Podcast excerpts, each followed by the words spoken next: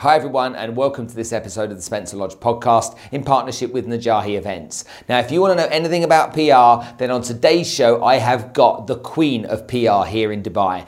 Not only is she awesome as a PR agent, some of her clients list in the names of, well, guess what? Gary Vaynerchuk. Would that be a good one for you? Let's cue the music and get stuck in.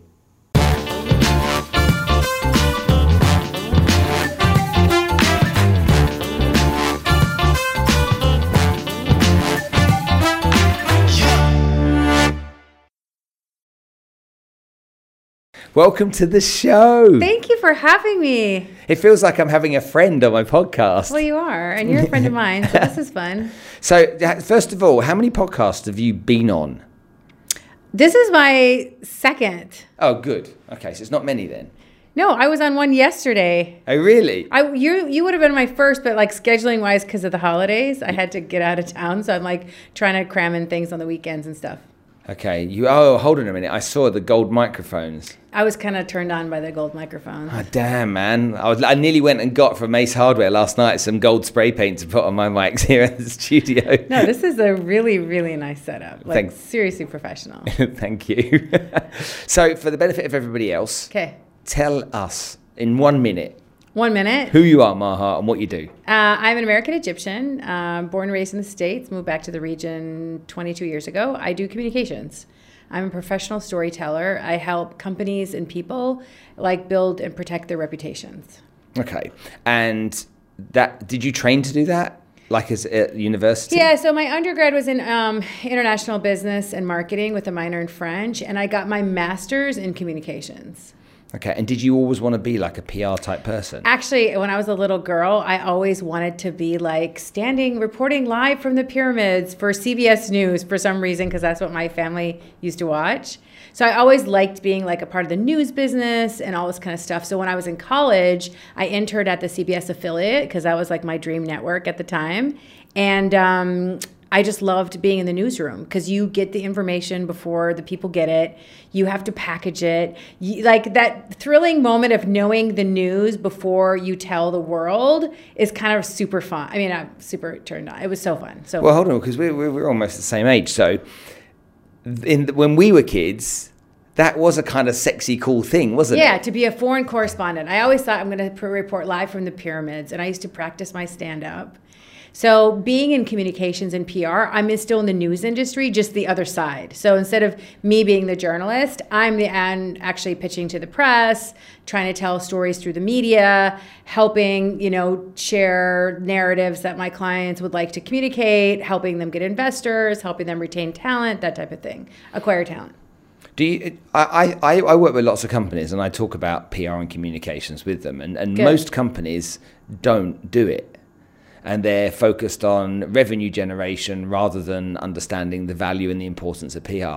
It drives me mad. It drives me mad. Because I look at them and I'm like, do you realize the opportunities that you're missing? You know, it's, I don't know, take, take any industry here in Dubai, um, something simple, the real estate industry. How does any one company stand out from the others? Yeah, I mean, I talk a lot about like it's like your reputation is like a currency. If you don't have it, like it's all it's your value, it's your name. So imagine you have like the best sales, you have the best marketing, you have the best employees, but if you have a terrible reputation, no one's going to talk to you or work with you or join you or buy your product. So like having that is so important. The other thing too about communications, which is like with digital and internet and online and everything in real time, communication is one of the most important skills you need as a leader, if you have your own social media accounts, like you have to know how to communicate. It's like a skill. It's not a nice to have, it's like a must have. So even like I talk to like engineers, they're like, tell me how to figure out how to present my ideas for my startup. Or marketing people who like, what's the difference between PR and marketing and how can PR help us? So like it's not a skill for like CEOs or just PR people. Everybody needs to know how to communicate. So why? That, that's that. What you just said there is Yeah. about as much common sense as you're ever going to find anywhere in, in, in the space. Why do people resist that so much? What stops them from accepting that really common sense statement and embracing that within their I business? just think they don't know what it is or why they need it. They're like, well, like for some people, like even talking about like, you know, your personal brand. They're like, well, I don't need to be, you know, chest beating and saying how great I am. I'm like, if you have a social media account, you're a personal brand. Fact. The end. The end. So you need to figure out like what kind of stuff am I posting? How am I representing myself? Is this like who I really am? Like you should be putting pictures of yourself doing things that are on the internet forever. Like being just mindful about how to represent who you are. If you're looking for a job, you want to start posting on LinkedIn about things you're passionate about that shows you're an expert so that people will see it. Like that's the kind of common sense stuff about personal branding and communications that everyone needs to know how to do. Do you think then that social media has made um, made it more difficult for the PR industry to to grow, or do you think it just enhances the offering? By the way, it's more important now than it was before. Why? For example, something would happen to a company, a bad thing would happen. It would get written up, it would like a crisis would happen, and you'd have, you know, get written on newspaper, written up in the newspaper. You'd have like 24 hours to respond by the time the next newspaper comes out or the next TV station comes out, right? Yeah. So you'd have time to like prepare a statement and react. Now it's real time. Something is posted, everybody's phone is a broadcast globally to the world. yeah. They post it online. It's real time, it's immediate. You have to know how to react. You have to have a statement, and if you're slow to respond, people will criticize you like, why haven't they responded yet? Or we didn't like how they handled that situation. So, like, PR is more important now because of virality, because of digital, because of real time. So they need to know how to do this now more than ever. And that kind of scares me when I think about companies who don't have communications departments or don't think about how they're going to handle their PR and they're like the social team will deal with that. No, social, marketing, PR all have to work together because if they don't, that's when, you know, an issue that could bubble up can really put the company on a back foot and then they'll have a really hard time recovering from it think about like some of the companies when you've heard like a crisis like this very famous case of united airlines where like they dragged the guy off the plane Yeah. and everyone's like well why aren't they apologizing like right away like why aren't they saying something that's a really good case study and like a the world is watching b they didn't respond fast enough c they didn't apologize quick enough like there's so much transparency now so a lot of companies have this FOFO. You know what FOMO is? Fear of mm-hmm. missing out. FOFO is fear of finding out. you know, like Yeah. people are going to find out if we're covering up, or people are going to find out if we're pulling a fast one on them. So the transparency of the internet is going to hold a lot of people accountable, and the companies that step up to, you know, be transparent about their communications, about their values, about if you mess up, you should just come out with a lot of empathy and apologize Hands up. And people will appreciate that. They're like, "Hey, they messed up and they they owned it." I mean, Google was really good about that. Like, if they messed up, they would say, "Listen, we don't get it right all the time. We make mistakes. We're human." They're pretty humble about it. You have to because if you don't, people will start to judge, and people are advocates with their consumerism online, and you could get destroyed. You have Boris Johnson, who's just got elected as the new prime minister. So he's he's our crazy version of what the Americans have, and we have Jeremy Corbyn, who was the opposition leader. Okay.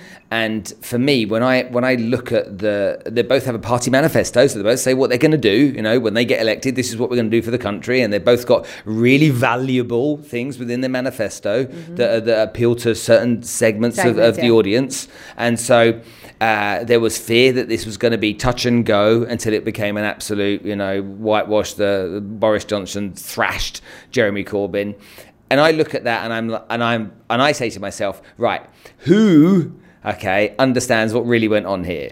Do we really understand there's there's a really smart propaganda machine going, okay, and, and a very poorly put together propaganda machine? And do you think elections like this one are almost decided by how um, how clever political parties have been by using and understanding PR and social media?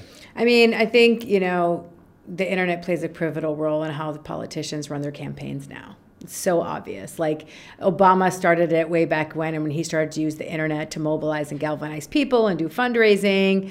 Trump is a genius at it. Like he's direct to consumer. He eliminates the Minuteman and he does his communications directly. Um, and even if you see like the political, you know, campaigns in the UK and, you know, the narrative online is the narrative that people believe and that's what they see and it mobilizes people So they're really smart about how they handle their communications and social media and stuff like that. The press is being crippled a bit because a lot of people just can put out their own messages directly on their channels and they don't have to, you know, have rely on the press to tell their stories. But I think because of fake news, disinformation, lack of trust, lack of transparency, journalisms are being emboldened now to like, no, we are investigative reporting. We're going to hold people to the pow- power to the people to make sure that they're, you know, doing what they say they're supposed to do. So I think even the journalism industry is starting to like really stand on its you know back feet and say we're here to like prove that this industry is required for democracy or like a big part of how democracy will thrive Okay, you said um, oh, I listened to your podcast because you have a podcast called Digital and Savvy, yeah? Yes. Okay, so it's called Savvy Talk. Savvy Talk. Yeah. Okay, so everybody, if you, if you haven't if you haven't subscribed to it, subscribe to Maha's uh, podcast and listen to it. When you were talking to Katie Couric the other day, you were uh, in that interview. She was talking about fake news, and she said something that's really important. That that whole fake news thing that can be created by anybody represents quite badly on on the journalism, the professional journalism that takes place. Yeah, because these guys are hardworking journalists who actually are fact driven, do their research, talk to sources, do investigative reporting. So a lot of things get thrown out the wayside because it's under some people call it like fake news. So I think that's why you're going to see a huge change in the news industry, whether it's you know behind a paywall, so people can start to you know understand. Like people are going to start to pay for content because they know that it comes from a credible source of people who are really working hard to tell the story that's fact driven. Mm-hmm. I mean, the internet's able to manipulate a lot of the algorithm and. I read a book the other stories, day, and I yeah. think you might know what this book is called. It's called "Trust Me, I'm Lying." Yes, yeah, Ryan conve- Holiday. Yeah, the Confessions of a Media Manipulator. And somebody sent it to me and said, You need to have a read of this book. And so i am probably into chapter seven or eight. And the, the first three chapters, I just sat there with my jaw on the floor going, How on earth did you get away with this stuff? When you, when you, when you take someone like Ryan Holiday and, mm-hmm. and, and his kind of open way of explaining what went on and what he did before American Apparel and stuff, does that does that with your years of knowledge and experience does yeah, that yeah. does that make you go back and think yeah okay that, that's that's really true how lots of that kind of stuff happened?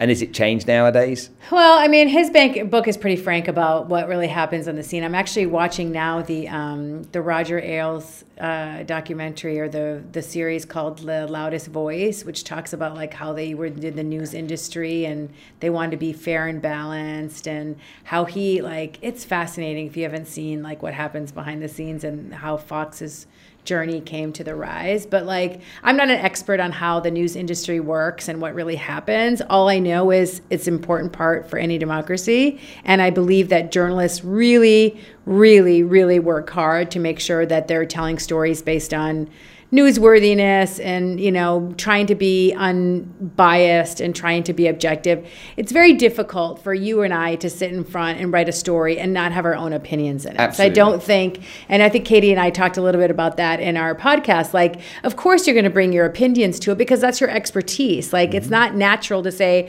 i don't have an opinion about this piece i'm writing. I'm going to be completely you know objective and i'm not going to let anything that's influenced that's that just doesn't it's happen. it's not possible so it's like, how do you just make sure that you, the facts you're getting, you come from reliable sources, that type of thing. That bias that exists in everything that we do, even if you interview somebody, for goodness yeah, sake, and when down, it, there's going to be there's going to be bias. And when it comes to communications, if you are a company that wants to send information to the press, you shouldn't try to use them for blatant, you know, commercialism. Give them information they want. Give them information they need. Give them access to information they wouldn't have had. Add value by giving them like data or research or infographics or creative that they can use on their social media channels. Like add value to that journalist because they have a lot of demands on their time. A lot of people are pitching them stories. They have deadlines from their editors. They have things that they want to write about that they care about. So like if you are going to be one other person pitching to that journalist and they have to see is this real or fake or is this propaganda,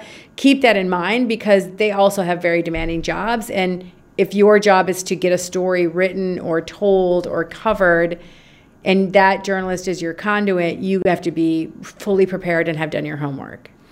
Agreed. Now I asked you I don't know when it was, two or three months ago maybe, I said, Would you would you would you can I be a client? Yes. And you said to me, hell no, I'm chock a block busy. I've got more going on than I know what to do with. Yeah. Which is fabulous, which Yeah. means you've, you've got a successful business. Yeah. And I know that you work with people, like you organised for me to interview Gary recently. So Gary Vaynerchuk's one of your clients. And, that, and, and I'm sure other people that are of that great standing, which is kind of super cool. And it's, it's saying a lot about how good you are, isn't it, without you saying it? I'm having fun. So, so when when I when I look at that, I can see that you've grown a successful business. Anybody else that, uh, sorry, and because you've grown that successful business, your knowledge of PR and communications, how has that helped you build that business? So, how do you land those clients? Because there's lots of people out there that are listening to this Yep. that want to know how to build the business, how to get the clients, and and what tools you use. So, so what what do you do? Yeah. So first of all, on the reason I couldn't take you on, not because I don't want to, like you have to be honest with yourself about your bandwidth. Because if I'm going to work with you, I have to commit myself to you to add value to you. And so I knew like I wouldn't be able to give you like what I wanted to do. So when my bandwidth it's calm down, we will talk. Anyways, so one of the things I think you know this is something I've always always like. I became an entrepreneur in 2000 in Egypt. Like there weren't a lot of female entrepreneurs that were starting companies in Egypt. I actually only knew one female woman that was in charge of an ad agency. It wasn't her company. She was the managing director. She was like a hired employee. But like we were only two women in all of Cairo that were in any management positions at that time in the communications field. And I thought if I'm going to build a company or give communications expertise or support to clients, what's the difference between me and another agency, like another PR agency? Because when I was in Cairo, I built Weber Shandwick. I actually built Weber Shandwick in the Middle East, but I was based in Cairo at the time. I'm like, what's the difference between Weber Shandwick and Hill and Knowlton and Edelman and all these other big PR firms that exist? I'm like, I have to add an edge. I have to add value. I have to do something that's unique to me that they don't do. So, what is it that I can add that's the secret sauce? Is it the strategic thinking? Is it my relationships? Is it the network I bring to them? Like, you have to have something. So, I think in terms of like, how did I grow my business and get clients? I focused on one thing and one thing only adding value. Like I have to be thinking about what is the value creation I'm doing for that client. That's So, what did you extra. give one example of where you added value that others weren't? So, for example, Gary, my relationship with Gary, I didn't know who he was. I started working with him. Gary was coming to do a speaking event and coming to speak on stage at the Sharjah Entrepreneurship Festival. So, instead of just coming to speak on stage, why don't we think about how we can add value to the people in the UAE? Who, he's never been here before. I really wanted him to like meet the people and the culture and all this kind of stuff. So instead of just coming in to deliver speaking engagement, how can we add value? Well, wouldn't it be great if Gary could talk to some entrepreneurs? He would learn about what people are thinking about in the Middle East, how the youth are thinking about entrepreneurship, what are some of the things that they're facing. So that would be good for Gary because he would get insight on the Middle East. But it would also be good for the entrepreneurs because now they got access to meet the guru on entrepreneurship. So I'm trying to figure out how can I add value. Yeah. So I'm adding value to Sharjah, the people who are mm. organizing the event. I'm like, that's something they didn't ask for. I'm like, we should do that. Yeah. Something for Gary, like he could also learn and gain insight and he would build relationships. That's an example of like adding value. And then I'm like, okay, what else can we do to add value? Well, I think, you know, Gary's really good at what he does. I'd like him to meet as many people as possible so he can tell his message about what he does. Cause I think that's good. So I'm like, add value, but trying to get him to meet as many people as possible. So that's just an example of something that I did with with him to show, you know, create more relationships and networks with people is really what I love to do. Like I'm a connector. Like I want to make sure if there's someone that's important for you to meet, it's going to be win-win for you and I'm going to make it win-win for the other person. I'll make that connection. Mm-hmm. So the networking is super important to how I add value to people, like connecting them to people so that they could build something out of relationship. And nine times out of 10, I'm not involved whatsoever in whatever they create. It's just being part of that value creation is so rewarding for me. Do you remember your first client? My very, ooh, that's a really tough question. Now you're making me think way back. Um, my very first client, I was going to say, I was gonna, it's Coca Cola. I was going to say General Motors, but it was Coca Cola. Okay. I worked for Coca Cola for nine years. Really? Yeah, yeah, yeah. And then that my client ended up moving to Atlanta, and now he runs Coca Cola globally, and he's like some big So shot. where, where was that? In Cairo? In Cairo, yeah, yeah, yeah. So you schooled in Minnesota? Born and raised in Minnesota, okay. undergrad, graduate degree, lived in Minnesota, moved to Minnesota uh, to Egypt when I was 27. Why? Uh, for personal reasons, really. My mom had multiple sclerosis. She was really sick, and I was taking care of her. And my dad's like, We're moving back to Egypt. We've been in E- the US longer than we intended to be, nearly like 40 years. Um, my sister was married, settled down, and I was single, and I was taking care of my mom. Okay. And so they said, We're moving back. I'm like, Dad, I'm going to come with you and take care of mom. And so I moved back with my parents. Okay, so so that the client that you had when you were in uh, with Coca Cola, if you with all the stuff you know now, Yeah. I, if we took you back and we planted you back inside there today with all you knew now, what kind of things would you do differently? And what kind of what kind of things with schoolboy errors would you have seen you, you were doing? Well, I'll tell you, be honest with you. The, the reason why um, I'm able to help companies like Coca Cola, like I worked with Google and I work with Netflix and Careem and Uber and like the companies that are not, I mean, Careem's here, but like Deezer was from outside and Udacity was from the US, is I don't pretend to be an expert in their business. Like, I'm not an expert on Coca Cola and packaging and their food and their product and their issues. What I am able to bring to the table is local insight and knowledge and like how to win hearts and minds on the ground. So I was always like with Coca Cola, just trying to help them figure out how they can be a part of the community. So Coca Cola was into like music or sports or schools or water. Like water is like a really big issue for them. So like we ended up working with villages, connecting. We went to these villages to connect um, these very poor villages in Egypt to water. They like tons of villages have no access to water. And so the children, like they they couldn't even brush their teeth properly, so they had all these issues with their teeth. And Coca Cola went in and like connected hundreds of thousands of homes, and so that was rewarding. So what I would do different now than I did then, I guess I can't remember. It was so long ago, but like. You stumped me on that one. I don't know. I think, you know, what we know today and how we communicate today is much different than how we did it back then. So do it's you like do you look at do you look at that time though? Was that really exciting for you when you you know you landed this gig? You're in Coca Cola. It's one of the biggest brands in the world, if not the biggest brand Yeah, in the world. yeah. Back then, it Yeah, must have been. yeah, yeah. And and you, you're sitting there, and you, how, how old were you when that happened? Well, when I started this company, I was like probably around 30 by this time. Okay. When I had, because I was 27 when I first moved. And then when I did this startup where I had, I was like 29 or. Okay, two years 30. ago Yeah, yeah. yeah, yeah. Two years ago, two yeah. years a couple ago. years ago, just a little bit ago. Yeah, I mean, it was fun for me. Here's how um, it was fun for me because I'm Egyptian. I'm 100% Egyptian. Both my mom and dad are Egyptian. But I was born and raised in the States. So it was easy for me to go to these companies and say, You are American companies. I understand how American companies think and work, but I'm Muslim, Arab, Egyptian. I understand the culture here. So I was able to be that east west bridge. And so that's why I would go to like I could speak the Coca-Cola, General Motors, McDonald's, all mm-hmm. those American companies. I could bring them in because I knew how American companies work and think. However, I'm a local I'm a local girl in in all the ways possible. So I like I understand like how local companies will ad- accept, you know, that integration between the US companies coming into the region. Do you think you're a workaholic? I used to be. I used to be like, like I was. Yeah, I made so many mistakes. Like I used to be, and I was like driver, driver, and drove everyone, drove everyone crazy. Like I was like, like that. I mean, I was workaholic, and I had expectations of myself and others. I, I'm very, very um, different now because I understand. First of all, I'm older, so I'm more comfortable in my career and what I'm doing and what I'm like passionate about. And I also like set a really good boundaries for myself because I I want to enjoy my life. I don't want to just work to live. Like I love what I do, so now it's just fun. You seem to spend a lot of time on the road as well. This year I traveled a lot. Like I don't normally travel that much, like as much as I did this year. Um, in Google I traveled a lot, and then like between 2014 and 2018, I didn't take that many business trips.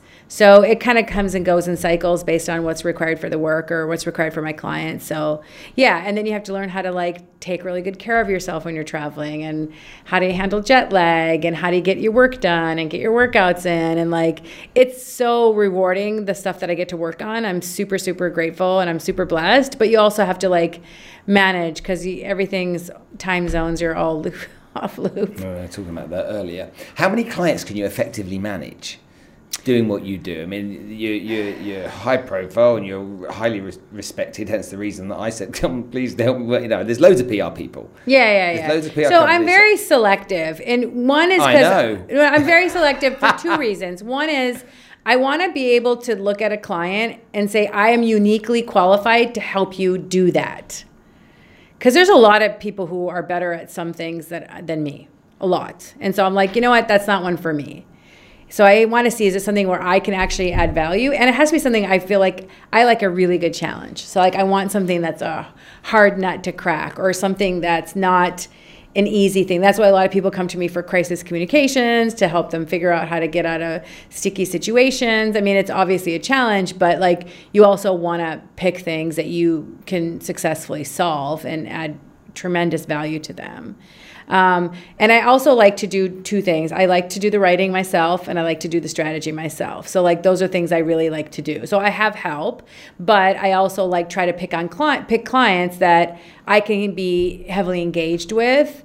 So like for Gary, for example, I'm nobody works on that but me. So like I'm heavily engaged with what we need to do for him and his companies and how to support him. But other clients, it could be someone else that I, you know, work with that helps me, you know, manage that situation.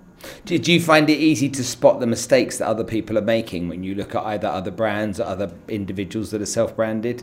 Do you, do, you, do you find yourself, you know, it's just like that. You if know, you're a chef and you go to a Yeah, restaurant yeah, yeah. think, Do- um, do- sometimes I'm like, God, I can't believe they didn't respond, or I can't believe they didn't like, you know, come up with a better statement, or I've seen people come up with statements and I'm like, oh my God, that's so bad. Like I see things. I like to look at case studies Mm-hmm. and I like to learn from them. So I'm, I'm always constantly looking like the Huawei thing, like that was a big crisis that happened to that company. Like how did they handle it? How did they navigate it? How did they get out of it? You know, a lot of celebrities get into a lot of trouble with their brands and then the brands have to distance themselves. And then, so there's a lot of examples that we can point to to see how people handle communications. It's fascinating. Like just respond quickly yeah. you know, apologize if you made a mistake.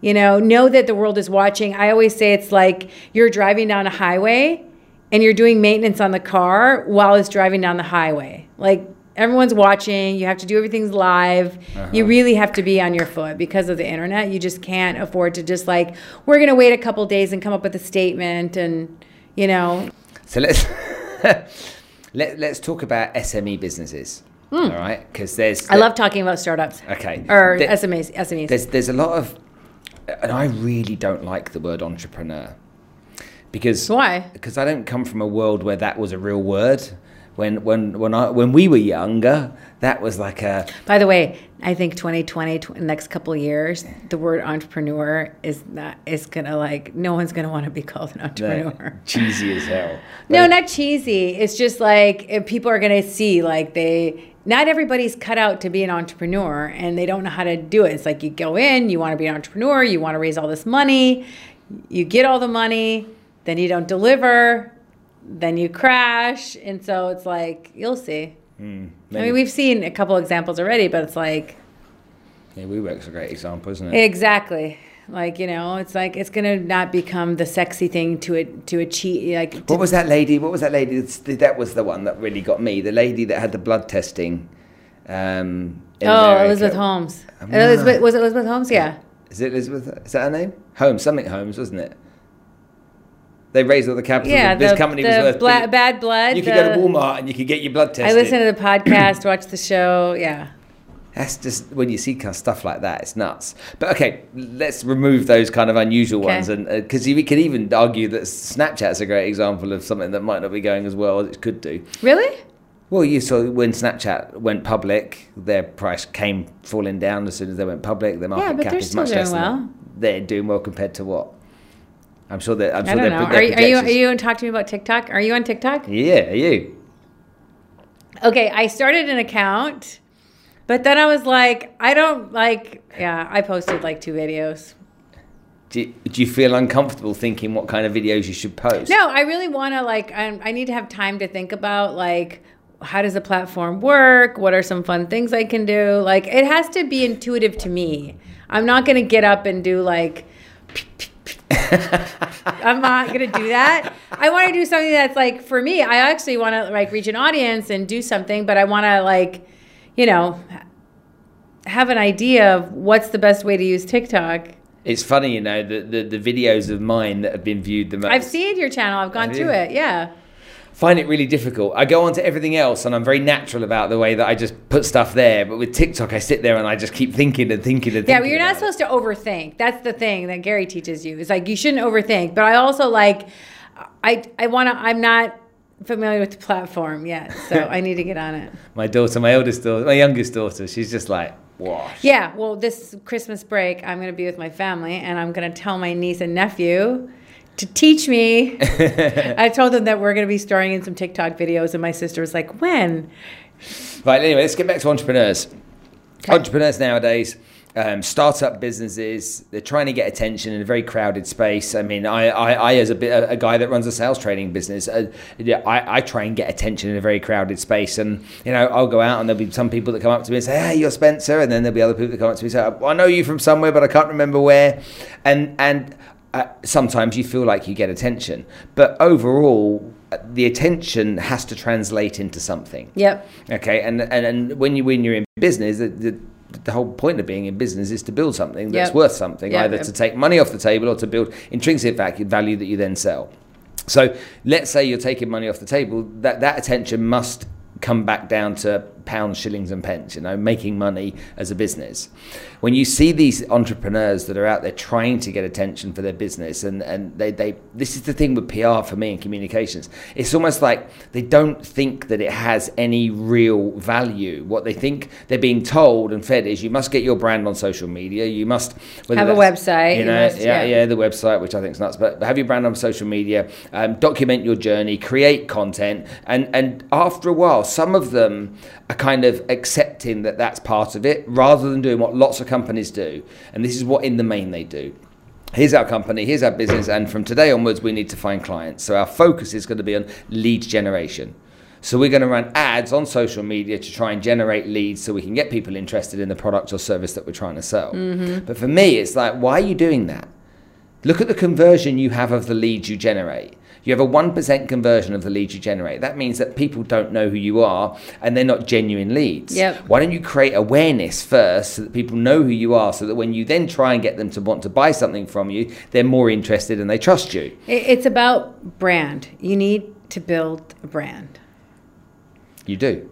You have to focus on building a brand and you're building awareness around your brand.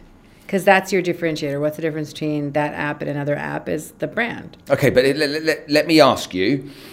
So I'm I'm the guy that's uh, heard someone say that, and I'm like, okay, fine. I'm going to build my brand, so I'm going to produce awareness campaigns now on social media, so that people now are more aware of me. And in my campaigns, I'm going to not try and sell anything to anyone. All I'm going to do is try and add value to people. Yep. So bring content that's valuable, educate Yep, people, educate. bring that content. Yep. Let's keep educated. I'll document my journey. I'll show them what's involved, Yep. and hopefully I'll create some trust.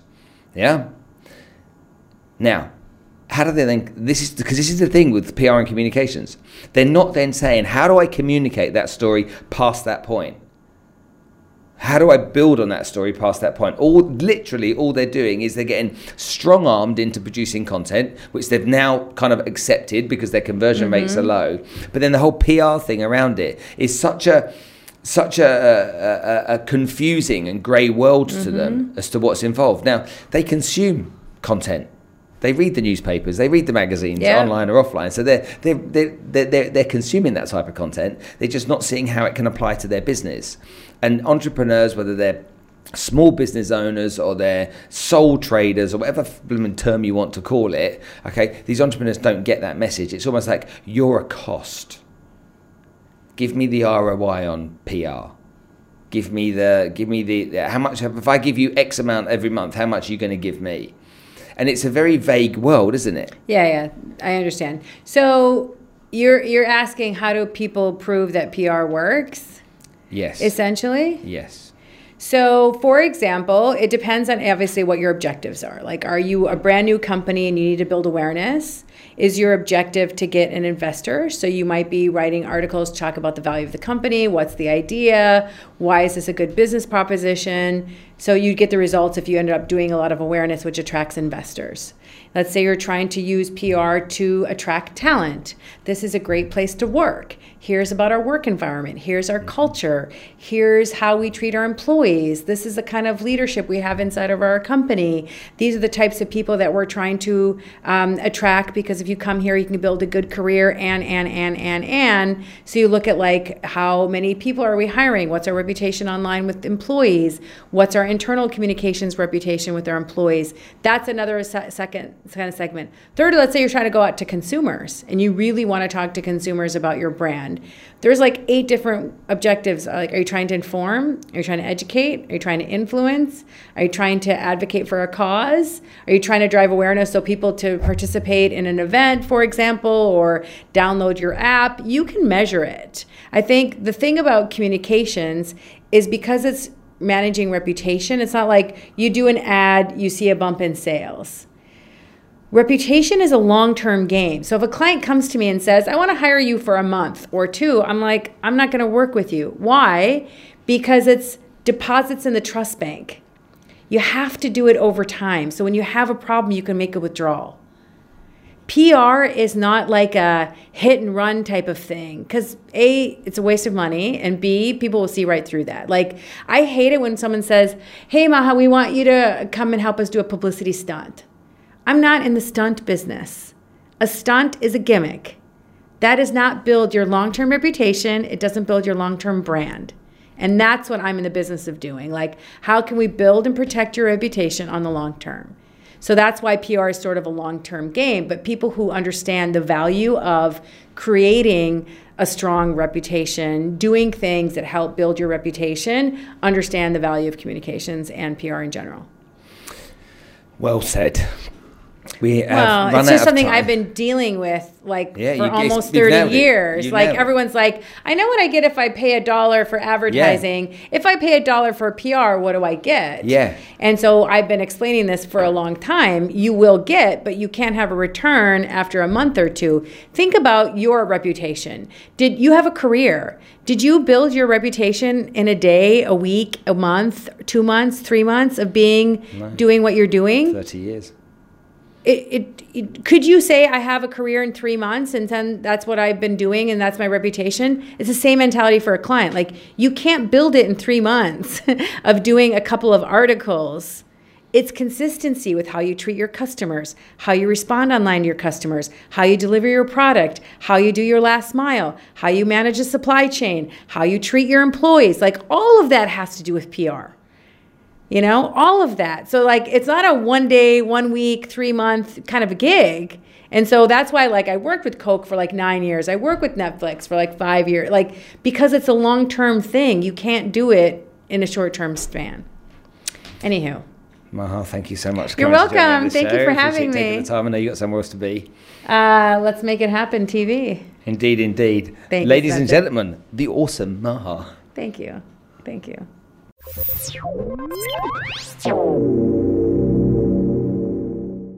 But what an episode that was. Being joined by a PR legend has really been eye opening for me. And hopefully, you've picked up some great ideas and some concepts yourself about how valuable PR is and communications are when you're building a business, and also how you focus on maintaining your reputation and also get your message out there to more people so that people can understand what you're doing, why you're doing it, and the impact that you're having on the community that you're serving.